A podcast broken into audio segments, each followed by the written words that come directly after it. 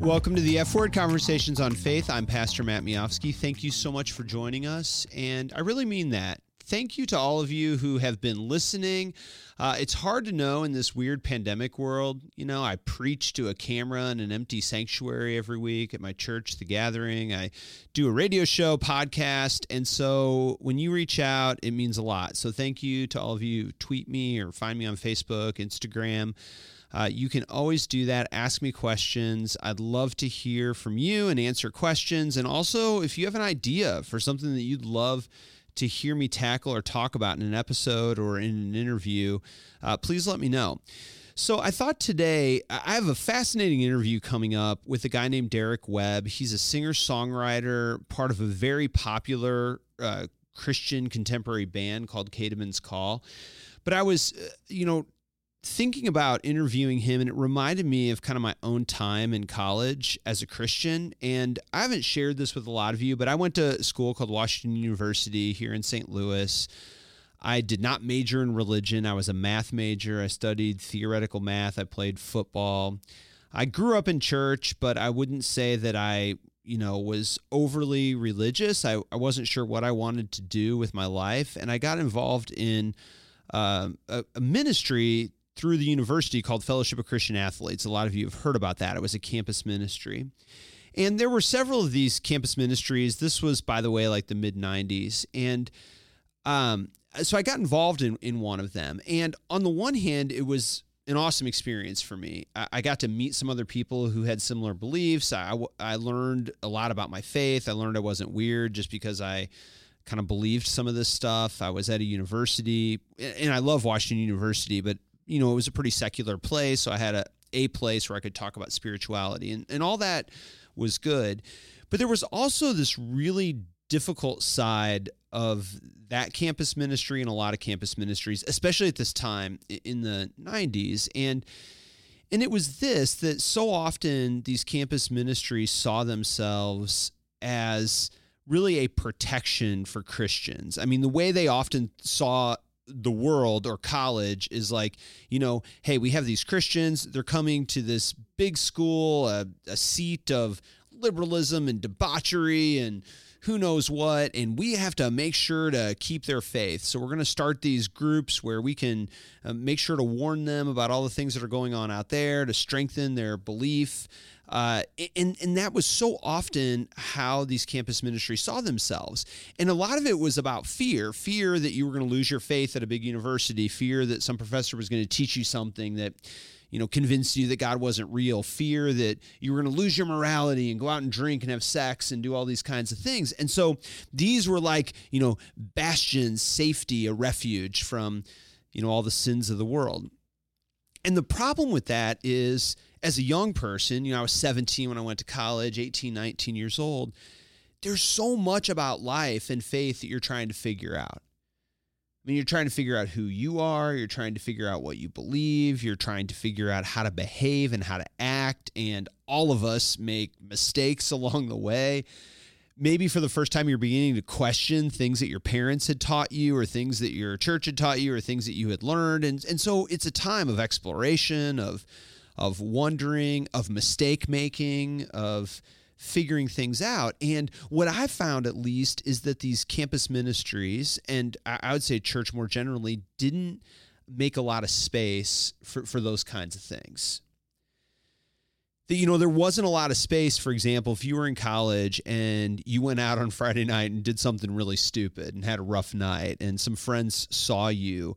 Um, it, it wasn't as if uh, a campus ministry was a place where you could sort of process that and talk about it. It was a place where oftentimes you were made to feel pretty shameful about it. Or sometimes churches or campus ministries, I mean, it wasn't a place where if you heard something in a class or, you know, re- read something in a, in a book that caused you to maybe to question some of your faith, it wasn't like you could necessarily go to the church or go to a campus ministry and say, hey, I'm really struggling. I don't know if, you know, the Bible is real or if I believe it word for word. That often wasn't met with like understanding and yeah, you're not the first one to wonder that, but it, it was often met with judgment or criticism. You know, how could you how could you do something like that or how could you question this?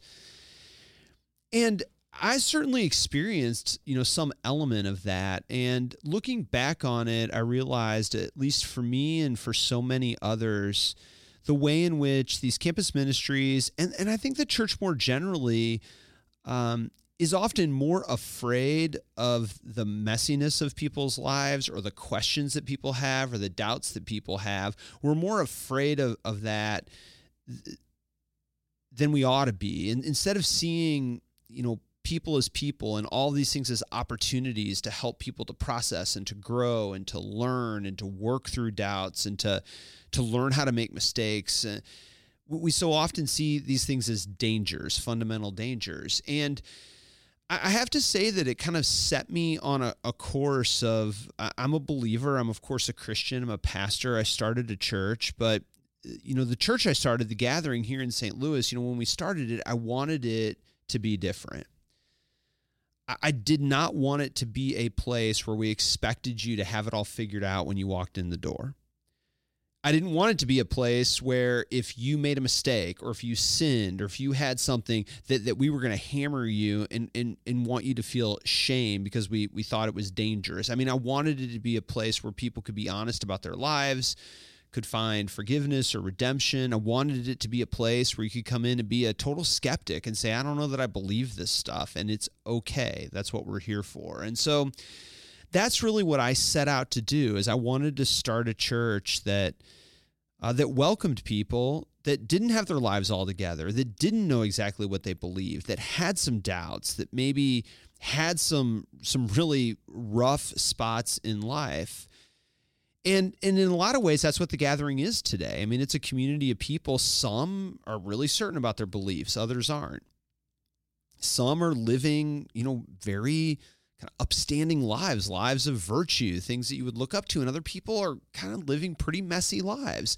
Uh, some people um, are really certain about their relationship with god and other people just wonder about that or they feel like God's far away. Some people have a lot of answers, some people have a lot of questions, and I love that. I think that's what the church ought to be. And I, and I, I share all this in, in part to prepare us for our next guest, but also because I suspect there's a lot of you listening that at some point in the past have been made to feel like like the church or a Christian community isn't for you because you don't have your life together, because you have doubts, because you have questions, because you say things that you know you're not supposed to say, maybe in church. And and I just want you to know that um, that is not true.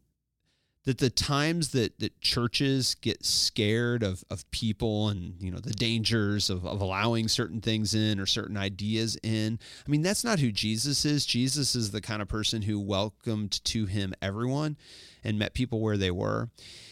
And that's the kind of church that I want to be a part of. It's kind of church we try to start at the gathering. And uh, and so I just want you to know that you're not alone in that. My next guest after the break is Derek Webb. As I said before, Derek was a, a really popular singer songwriter, kind of in this Christian subculture that I described right around the time in the mid 90s and 2000s. And and yet over the course of his his life and career he started to say and do things that maybe the christian establishment didn't love and and we're going to get to hear kind of his story, how he reacted uh, to that, and what I think it has to offer to all of us. And so I hope you'll stick around. It's a, it's going to be a great conversation right after the break. This is the F Word Conversations on Faith. I'm Pastor Matt Miofsky, and you are listening to the Big 550 KTRS. It's no secret that over the past year, many of us have struggled emotionally, socially, financially, and spiritually. Not being able to be together in person has only added to the sense of disconnection. For all these reasons, it is fitting that Easter is to be the beginning of a new day and the dawning of a new journey for us and our church. You can find out all the details at gatheringnow.org. At the gathering, we celebrate big. Easter is a time to witness a God who brings something new from something old, hope from despair, and life from death. Our Easter service on April 4th will be a powerful online worship experience that will include music, testimony, a message of hope, and a chance to participate in a Zoom communion. Simply visit gatheringnow.org to find more details about this special online worship experience and don't forget to invite your friends and family to join you. Everyone is welcome and Easter is just the beginning. not only because it will be a much needed and hopeful celebration of the risen Jesus, but the following Sunday, April 11th, is also the relaunch of in person worship at all three of our sites. Again, visit gatheringnow.org for all the welcome back information and how to register to attend. If you participate at the gathering from afar, our online worship will continue to remain a robust and meaningful worship option. However, you join us, we look forward to meeting you soon at gatheringnow.org. Welcome back to the F Word Conversations on Faith. I'm your host, Pastor Matt Miofsky, and a lot of us have a complicated relationship with faith. And my guest today is no different. Singer songwriter, leader of widely popular early Christian contemporary band, Derek Webb spent much time submersed in the Christian subculture of the 90s and 2000s. But over time, and as he pursued a solo career, his songs drifted outside the norms of what Christian labels wanted him to be talking about. As that happened, his own relationship with faith began to be strained. He eventually stopped identifying with it altogether. And his story, I think, is important. It resonates with so many who find their relationship to Christianity uh, complicated. So, Derek, welcome to the pod and the show. Thank you so much for talking with me today.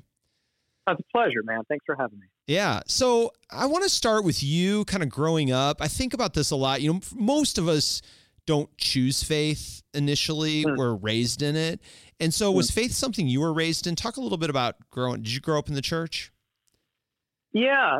well, so I was. I mean, I, I was I was born and came up in uh, all my formative years in the South, in uh, Tennessee, and uh, born in Memphis, and then spent some time in Texas as well. But uh, it was definitely the presumed language um, of kind of understanding what was happening in the universe as I was coming up. That was kind of the the as I think it is for a lot of people. I think the language of God and faith and, and specifically, uniquely, Christian evangelical faith, Jesus.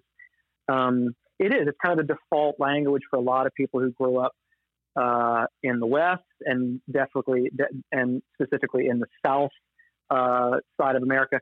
And I grew up with that. My parents were not especially devout. Uh, my mom grew up um, Baptist. My dad grew up Catholic, so they raised us Methodist as a compromise.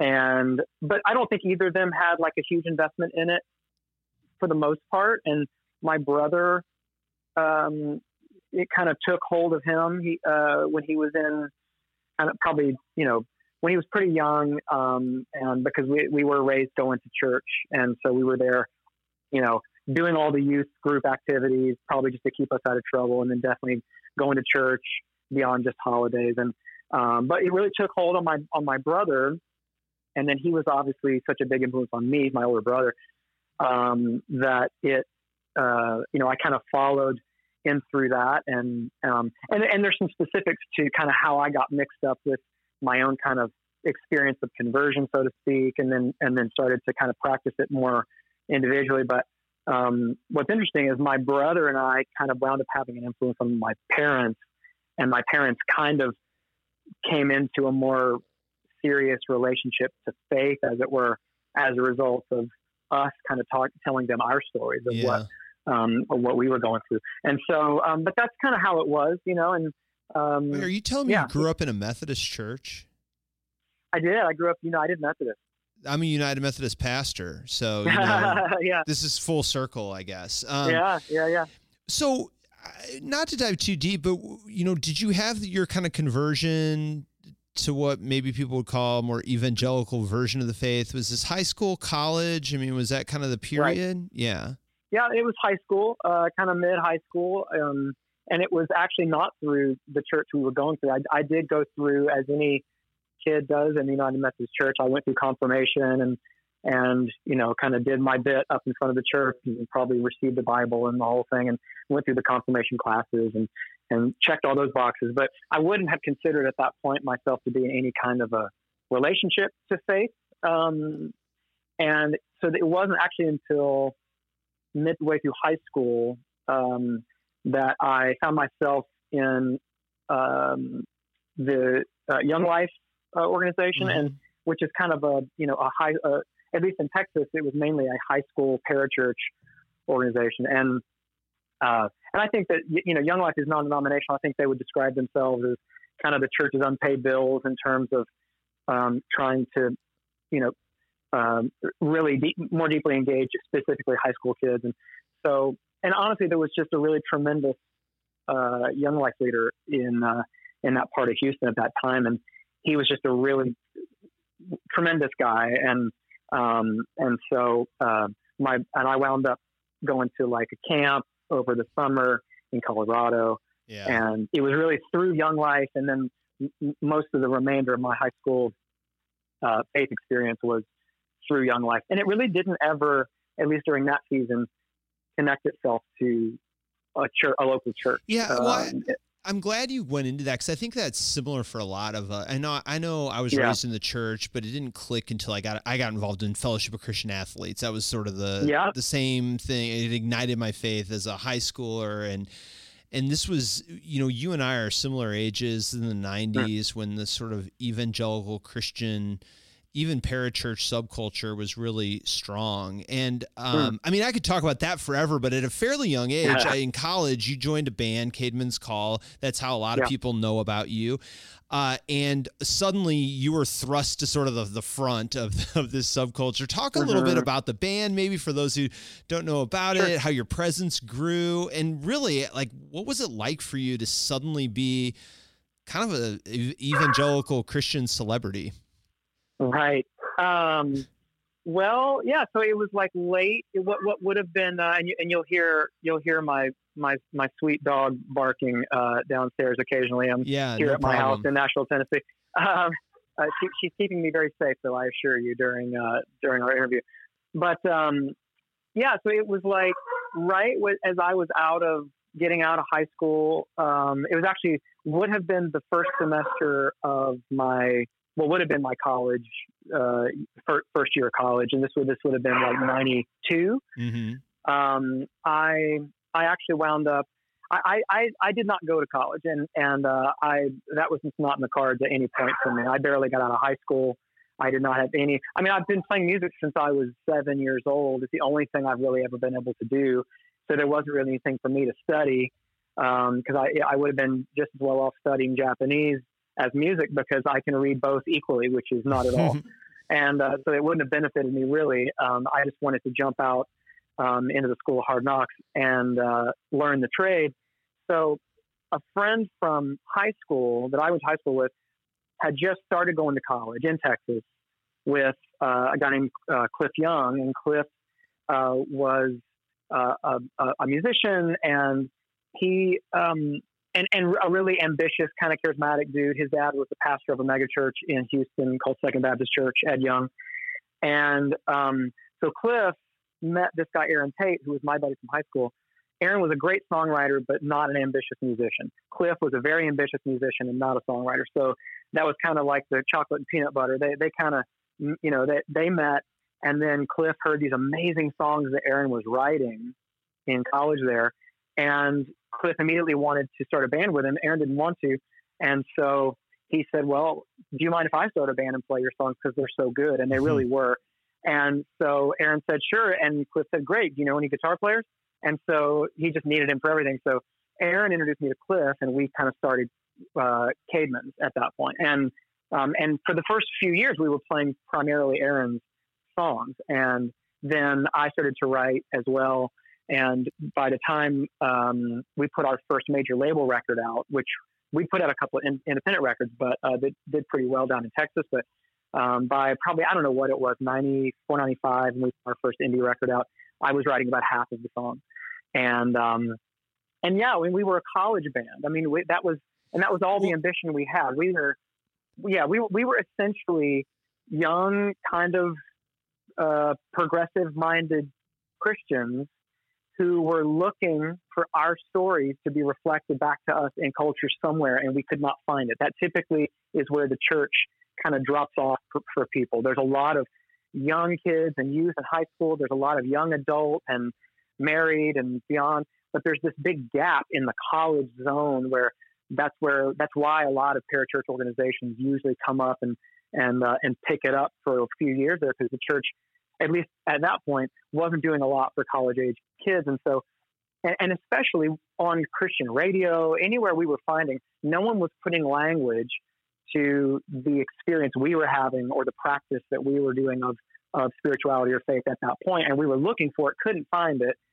And we essentially wanted to be the indigo guys. You know, we wanted Yeah. to like play really good, intense folk rock music, but from that perspective that we had, and we couldn't find that anywhere. So we were just trying to make the music that we were looking for. And so that's what we did. Um, we, we played a lot of colleges. That was our main thing. We toured all over, just played colleges for many years, all over Texas and regionally, and then eventually much further out. And then we got signed to a record deal. Warner Brothers um, signed us a handful of years later, and they wound up putting us kind of on Christian radio um, and out into the Christian marketplace, which is not where we envisioned ourselves.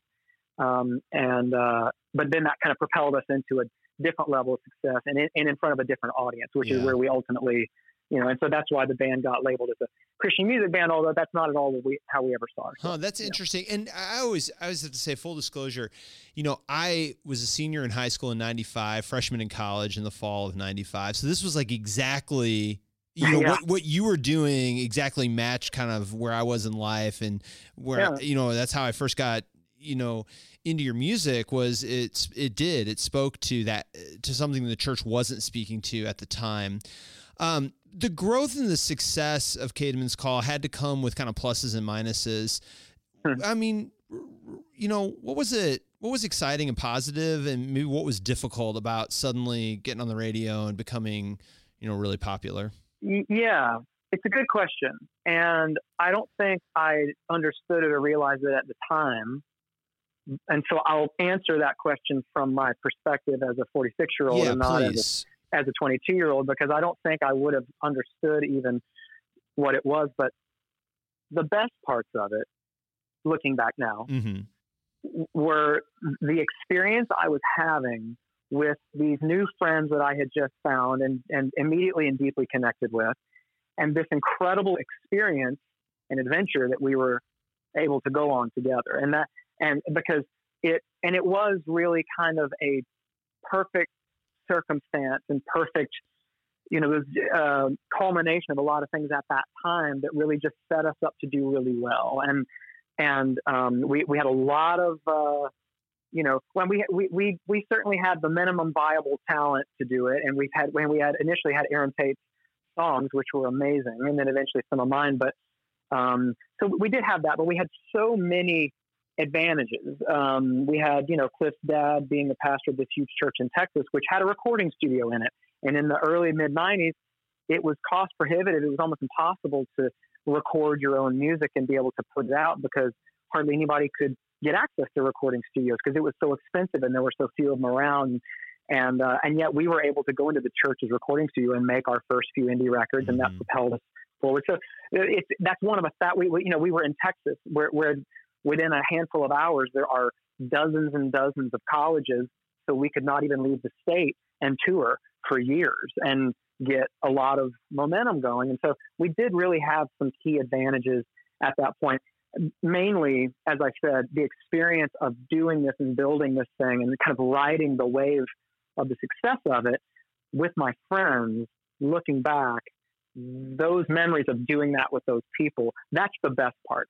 The most complicated part, uh, and maybe the most concerning part for me looking back um, as a as a 40 something to a 20 something that I was at the time is the position that the kind of the Christian music culture and world will will put you in um, at, like kind of unvetted like with no like we didn't we were just young kids and we and and I have I was barely out of high school. I didn't have any kind of uh, training or or real education in the Bible other than you know kind of I, I you know um, being real, a real contrarian and having kind of a chip on my shoulder about my lack of education. Like I mean I, I definitely was was uh, poring over theology books and really loving to learn all of that stuff at that time, along with all my friends and Caedmon's. But you know, you find yourself writing the soundtrack to people's kind of spiritual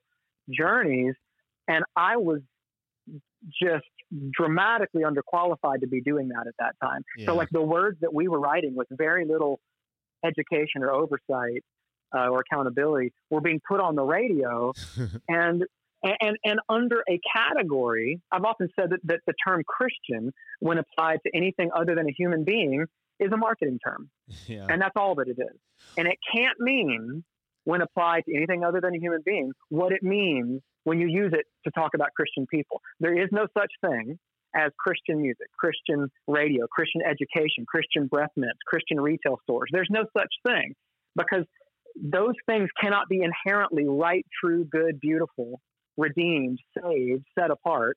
They're just things that have been rubber stamped with the category of Christian because some group of people decided these are things that Christians are probably going to be trying to find out in culture. We should rubber stamp them so they can find them more easily. That's what. So marketing terms are not bad. They're they're really helpful. But with the word Christian and Christian radio, um, it's like they're almost selling security, uh, it, you know, against fear. It's like yeah. Eh, they're they're selling the idea that ever come into this store and everything here in, in our Christian retail store is right, true, good, and beautiful. It is pre vetted for your spiritual yes. benefit.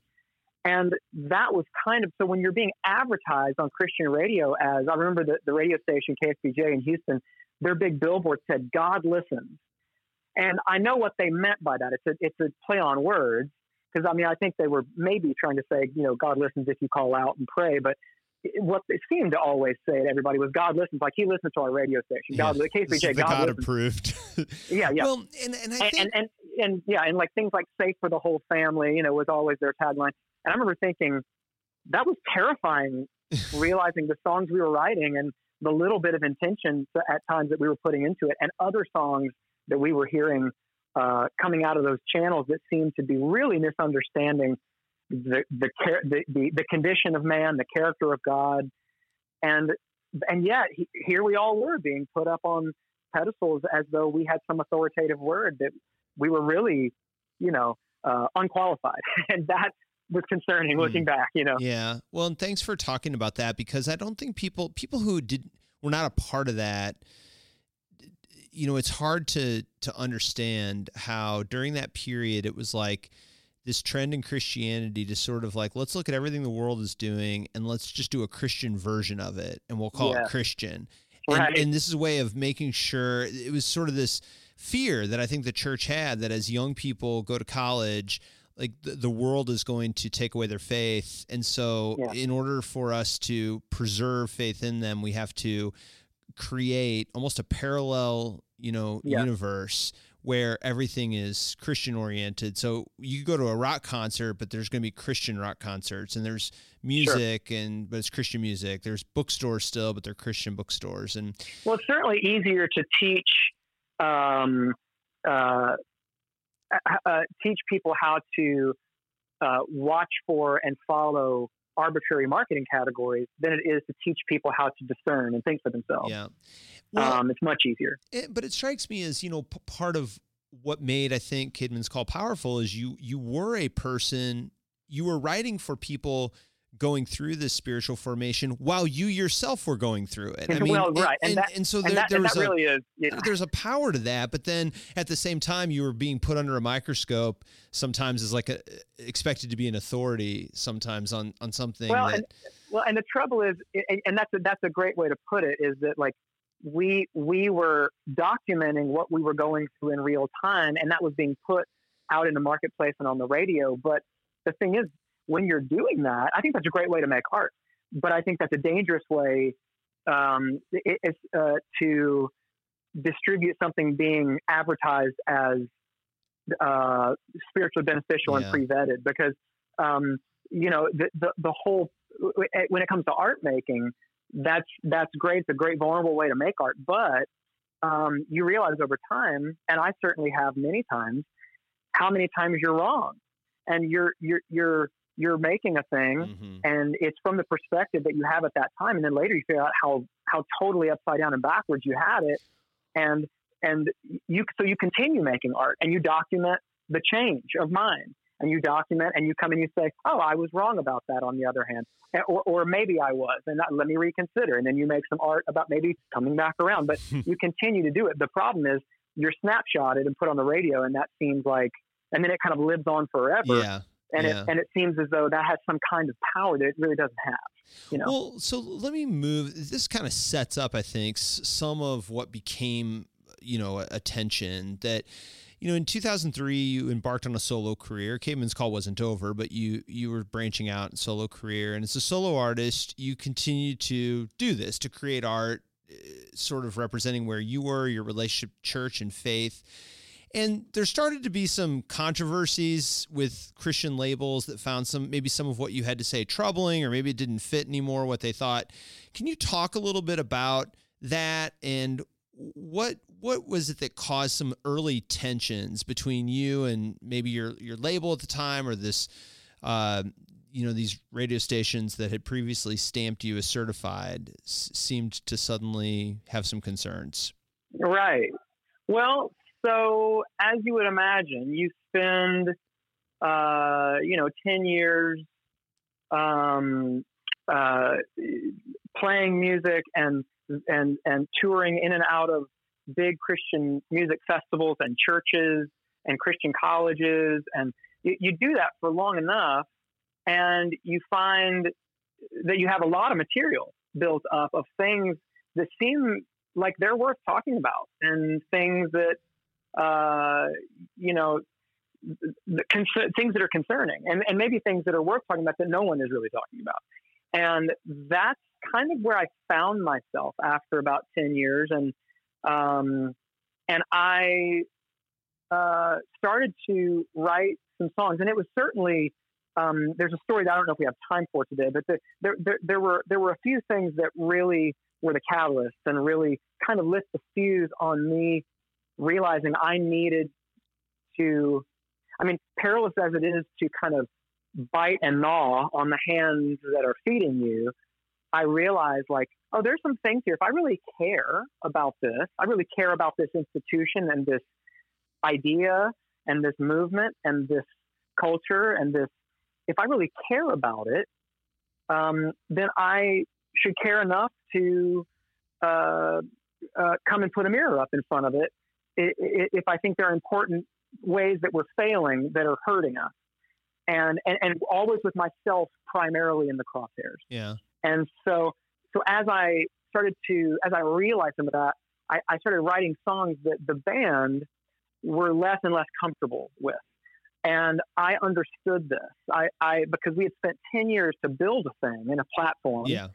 Um, that you know, and, and part of that was not to take these risks to go and uh, you know for the for some of this new material. But I felt strongly about it. The band felt strongly about the songs I was writing at that time, and was very what encouraged me to you know to to pursue that and to record those songs and to and to find places to perform those songs, just not on stage as a Caedmon's Call. And Mhm. so what I realized is I can't do both well. Uh, Caedmon's was a very demanding schedule, and um, and you know I I realized you know I think maybe it's time for me mm. to that it felt important enough to me. Can, can you give people an idea of what some of those early tensions were for you, or things that you wanted to shine a light on? Like, were there specific? Sure. Well, I mean, so I think that the you know the I, I- I'll I'll say this as briefly as I can. I think I think one of the early catalysts was realizing how, as a culture, as a community, um, I'll say because it's the way it was my perspective at that time, so I'll frame it uh, this way that we so easily gave in to anyone trying to manipulate us into buying things or voting for people.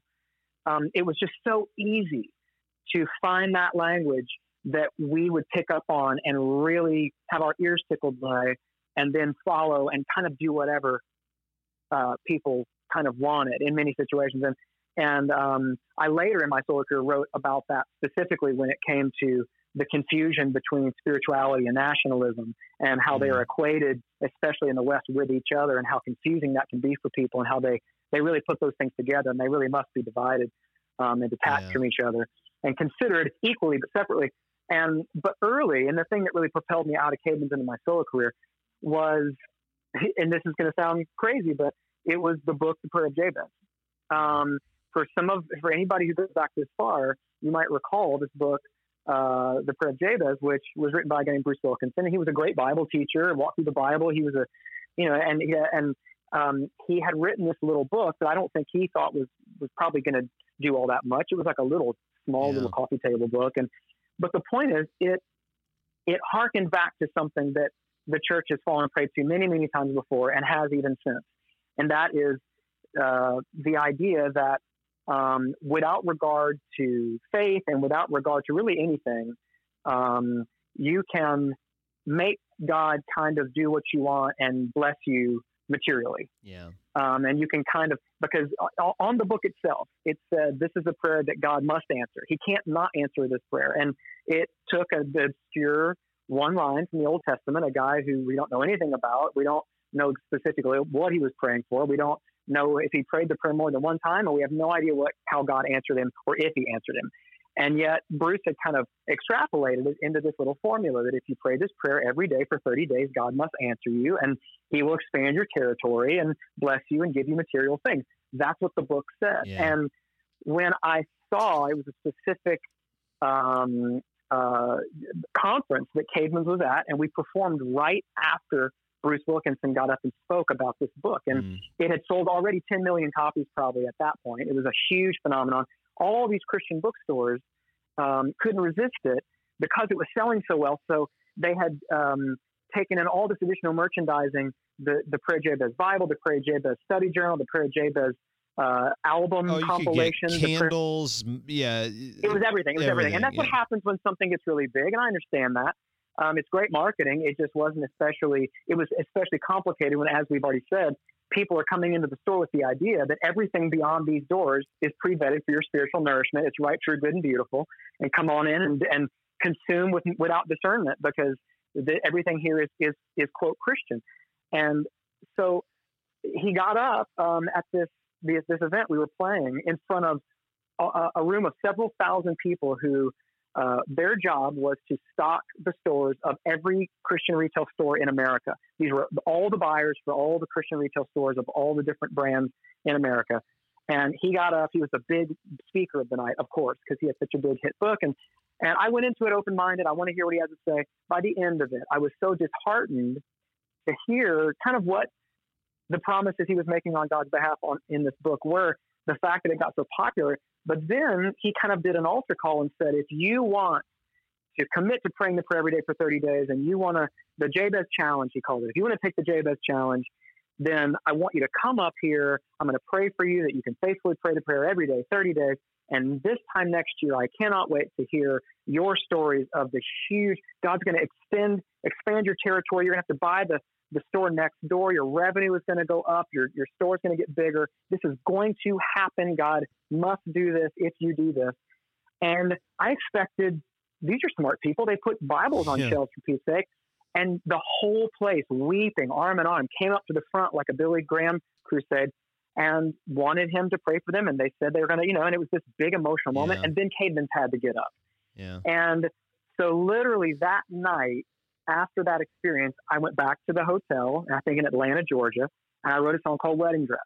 And Wedding Dress was a song just about how easily we give in to people who are trying to sell us things that we are getting for free um, when it comes to God's promises to, you know, uh, as Romans says, you know, those who, uh, you know, it, who are, uh, you know, to his glory and to their good, the, the people who he loves. And and yet here's a guy saying, oh, no, no, no, there's more. There's more you have to hmm. do to get the whole measure and the full blessing and the whole deal.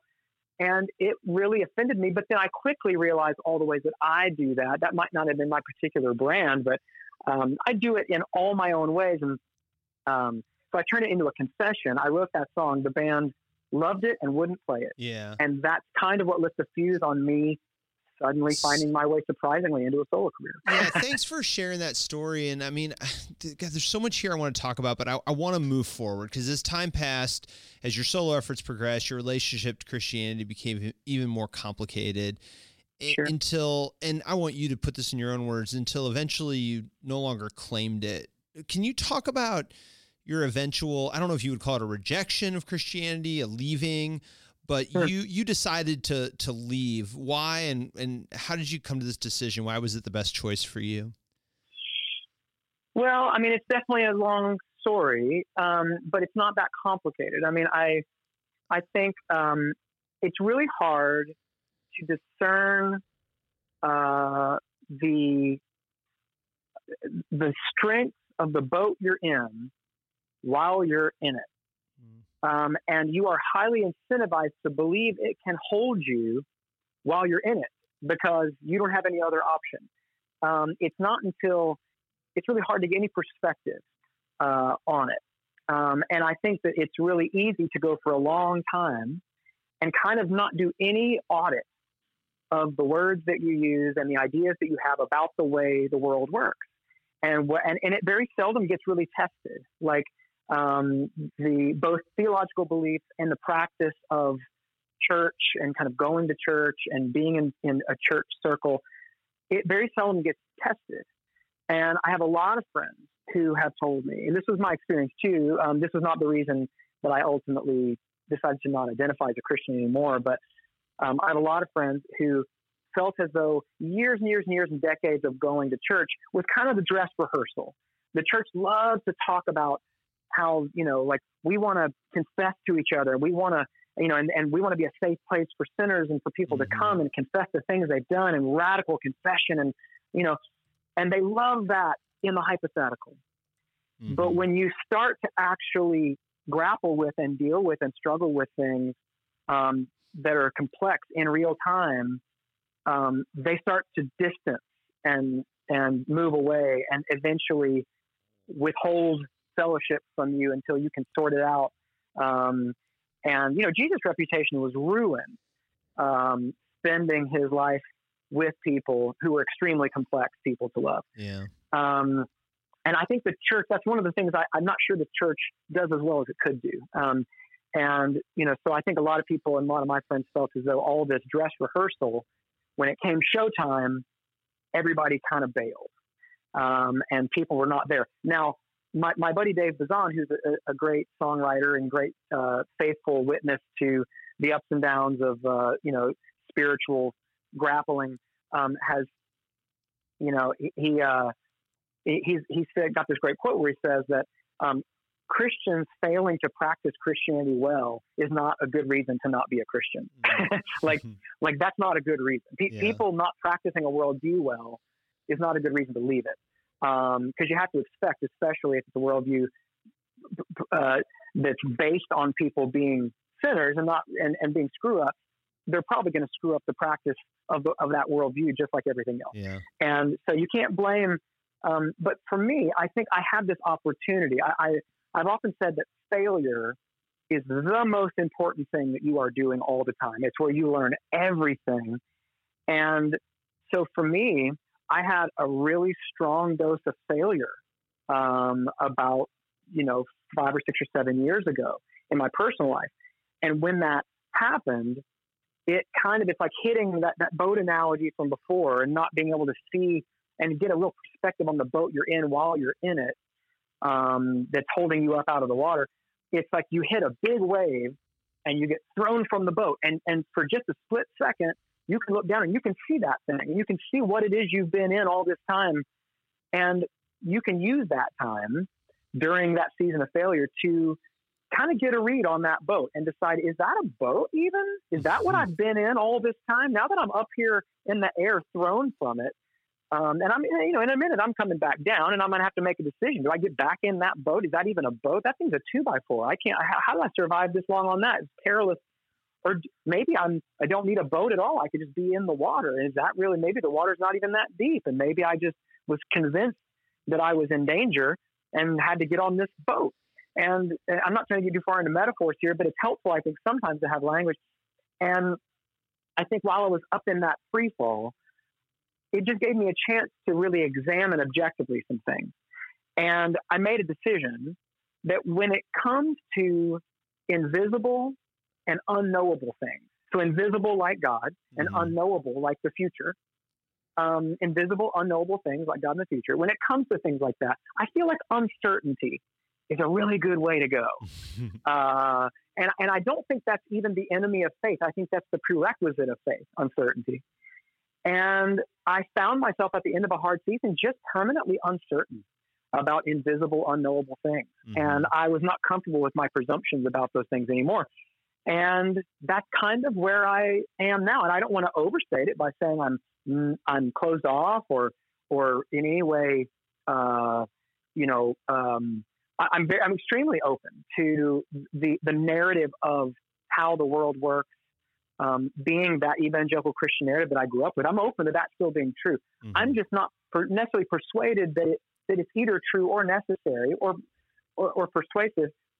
But more, more than anything, I'm just permanently uncertain about it. Yeah. And so rather than having beliefs at this point in my life, because the word belief is so heavy, I think it brings with it a lot of conclusion uh, bias um, and confirmation bias. It brings with it a lot of anxiety when you come into information that seems contrary to the worldview that you have and the belief you have. The language I like nowadays is I don't have beliefs anymore. And I may never have beliefs again. Here's what I have I have hypotheses that I am testing in real time. And so, for instance, like there is a God. He is both good and powerful. He made all things.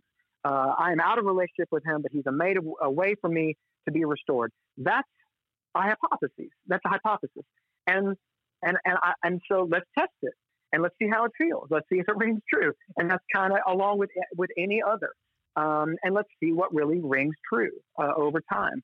Um, and that's kind of, for me, become a comfortable way to proceed. Mm-hmm. And I mm-hmm. feel like any future experience I'm going to have of spirituality is going to have to happen this way. It's going to have to be something um, that I test in real time all the time um, and move forward with.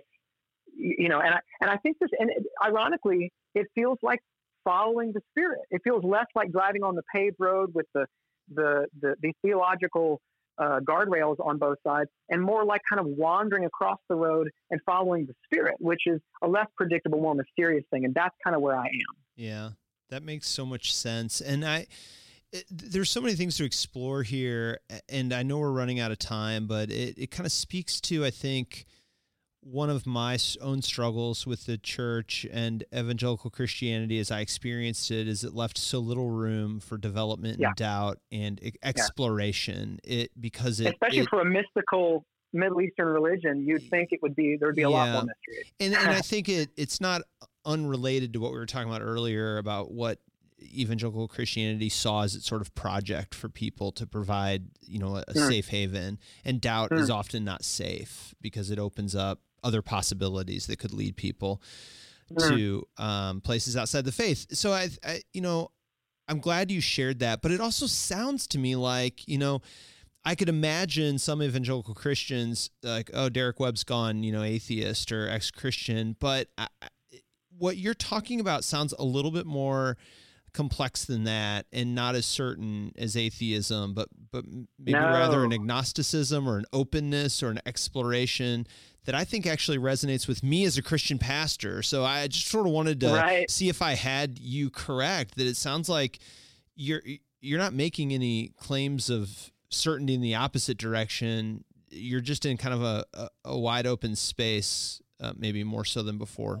Absolutely. The last thing I would ever want to do is flip to some reverse fundamentalism mm-hmm. and say that I'm sure, I am certain that this and this and this are not true.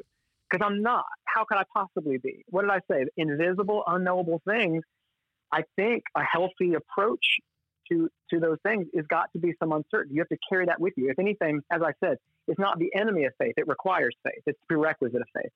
And so for me, um, it feels like a I, and, and I'm willing to own that I've just been approaching this whole thing wrong. I was looking at it wanting, you know, uh, uh, I, I, was looking for a for a theological grid that I could work on like a Harley um, and tinker with and be certain about, and then fight with people about. You know, like I was looking for to have all my theological ducks in a row, and what I needed was some permanent uncertainty, something that would keep me close to the water and or the fire or whatever the analogy is that you want to use that real spark of a thing where there's something going on that you can't quite you can discern but can't see and like i want to be close to that and i want to follow that and i want to find that And so I think the and and I think that um, what's so much more important that I'm realizing, you know, uh, as I go here, is it's not. I, I used to be so obsessed with the answers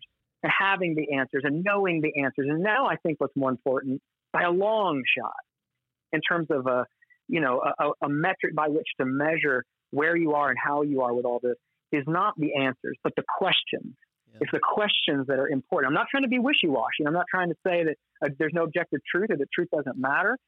But what I'm trying to say is the emphasis and the guidance, I think, should really come more from am I asking the right questions? I think that that's where the church has gotten itself into trouble so many times is when it's obsessed with and asking the wrong questions when there are better questions um, to be asking. And I can, and I, I can think of a hundred examples, but uh, you know, and so for me personally, that's that's kind of the road that I'm on. I'm trying to focus on what are the right questions, and let me see where that takes me. Well, um, yeah. It's a powerful testimony, Derek, and I, you don't need me to say this to you, but as a as a Christian guy, a pastor who connected with you back in the 90s, I connect with what you're saying now. And I think that you continue to shape people with your doubts and questions, because this is also something Christianity, um, when it's at its best, ought to embrace and too often hasn't. And so today I'm really reminded uh, of the work we need to do internally in the faith to make sure that we give room and space for doubt and questions. And mm. and I'm really grateful just for your willingness to share your story and and your honesty about your own uh, journey. And I you still sound like a faithful person to me and I, and that's not meant to put you in a box it just it, it sounds oh, like no, the kind I, of faith I, I hope more of us are willing to have well I, I thank i mean i thank you that's encouraging to me because that is exactly where i want to be you know i want to i want to be awake to it i want to be in pursuit of it uh, i want to see it if it's seeable hear it if it's hearable you know i mean i'm mm-hmm. and, and and i think i was just and again I'll own this. I think for many years, I was kind of in this in this this slumber, this rut of certainty. Yeah. To where I just kind of stopped asking the questions, and it made me really lazy. And I was just kind of leaning back on something I thought about 14 years ago or, or 20 years ago, and I wasn't really actively thinking or grappling with it in real time. And now that's the only experience I'm having of this is in real time, and I think that's uh, to me has been has been worthwhile. Well, and, amen. So that's yeah. yeah. amen to that. Certainty often stunts our growth. And before I let you go, I have to clear up one thing. I heard, yeah. I don't know if this is true. I have heard through the Twitter grapevine that you are a fan of Imo's Pizza. can you oh, tell boy. me if this is uh, true? Because you know, we're in St. Louis, the St. Louis show. I'm a St. Louis guy. I argue all the time with people that Imo's is great, and people come in and say, you know, it's bad. It's cracker with some cheese on it. I don't agree yeah. with any of this. I think it's the best thing in the world. Can you give me your opinion? I would love to give you. I would love to give you my opinion. Um, so I will just. I will start by saying I I realize um, I don't, I'm not trying to be provocative here. I know that Imo's pizza is is a controversial subject. I know that yeah. it is, especially for for St. Louisans. Right. And um, and so I can only really give you my opinion here. That's all I know I that they use. I know that they use some kind of extremely inorganic cheese. Delicious. Apparently, I think is what yeah. you mean. Delicious is, is another word for it. But um, Imo's pizza is my favorite pizza of all time uh, uh, I, I, get a uh, pepperoni and bacon. Oh my gosh! Um, I make I make the decision of how much of it I'm going to eat based on the size that I order because I cannot leave a piece in the box. No. I have no self control when it comes to Imo's pizza. This, but and it is, but, but see, all the things you said about that some people would frame as negative, I see and frame as positive. It's it's pizza. It's like pizza on a cracker. Right. It's like it's the thinnest, crispiest little square cut it's the best. You get all the good it's stuff my, without the carbs. You don't get unnecessary filler of breading. Here we you know, the other stuff's like bread with some stuff on it. You get right to all the good stuff. Okay, well, and to be fair, I, I, will include this that for my friends that my, my wife is uh, is from near Chicago. For all my friends who who wanted who wanted who who's I can I can already see the thought bubbles uh, in your heads at what we're talking about. And and uh, and it makes me think of something like Giordano's, which is the, the big thick pie pizza. here's the thing: I love Giordano's too, and for the same reason. What is it? It's the ratio of bread to filling. Yes. Because Giordano's is like a is like a pie crust full of pizza topping. right. Now that's what I'm talking about. It's like they're they're they're two sides of the same coin. But but Imo's Pizza, I've often said on my deathbed, this is what I want my my last meal, like my death row meal. That Imo's Pizza, dude, is my Well, favorite. I I- think about it almost every day. if you ever come through St. Louis, just know I, I will take you out to Imo's Pizza.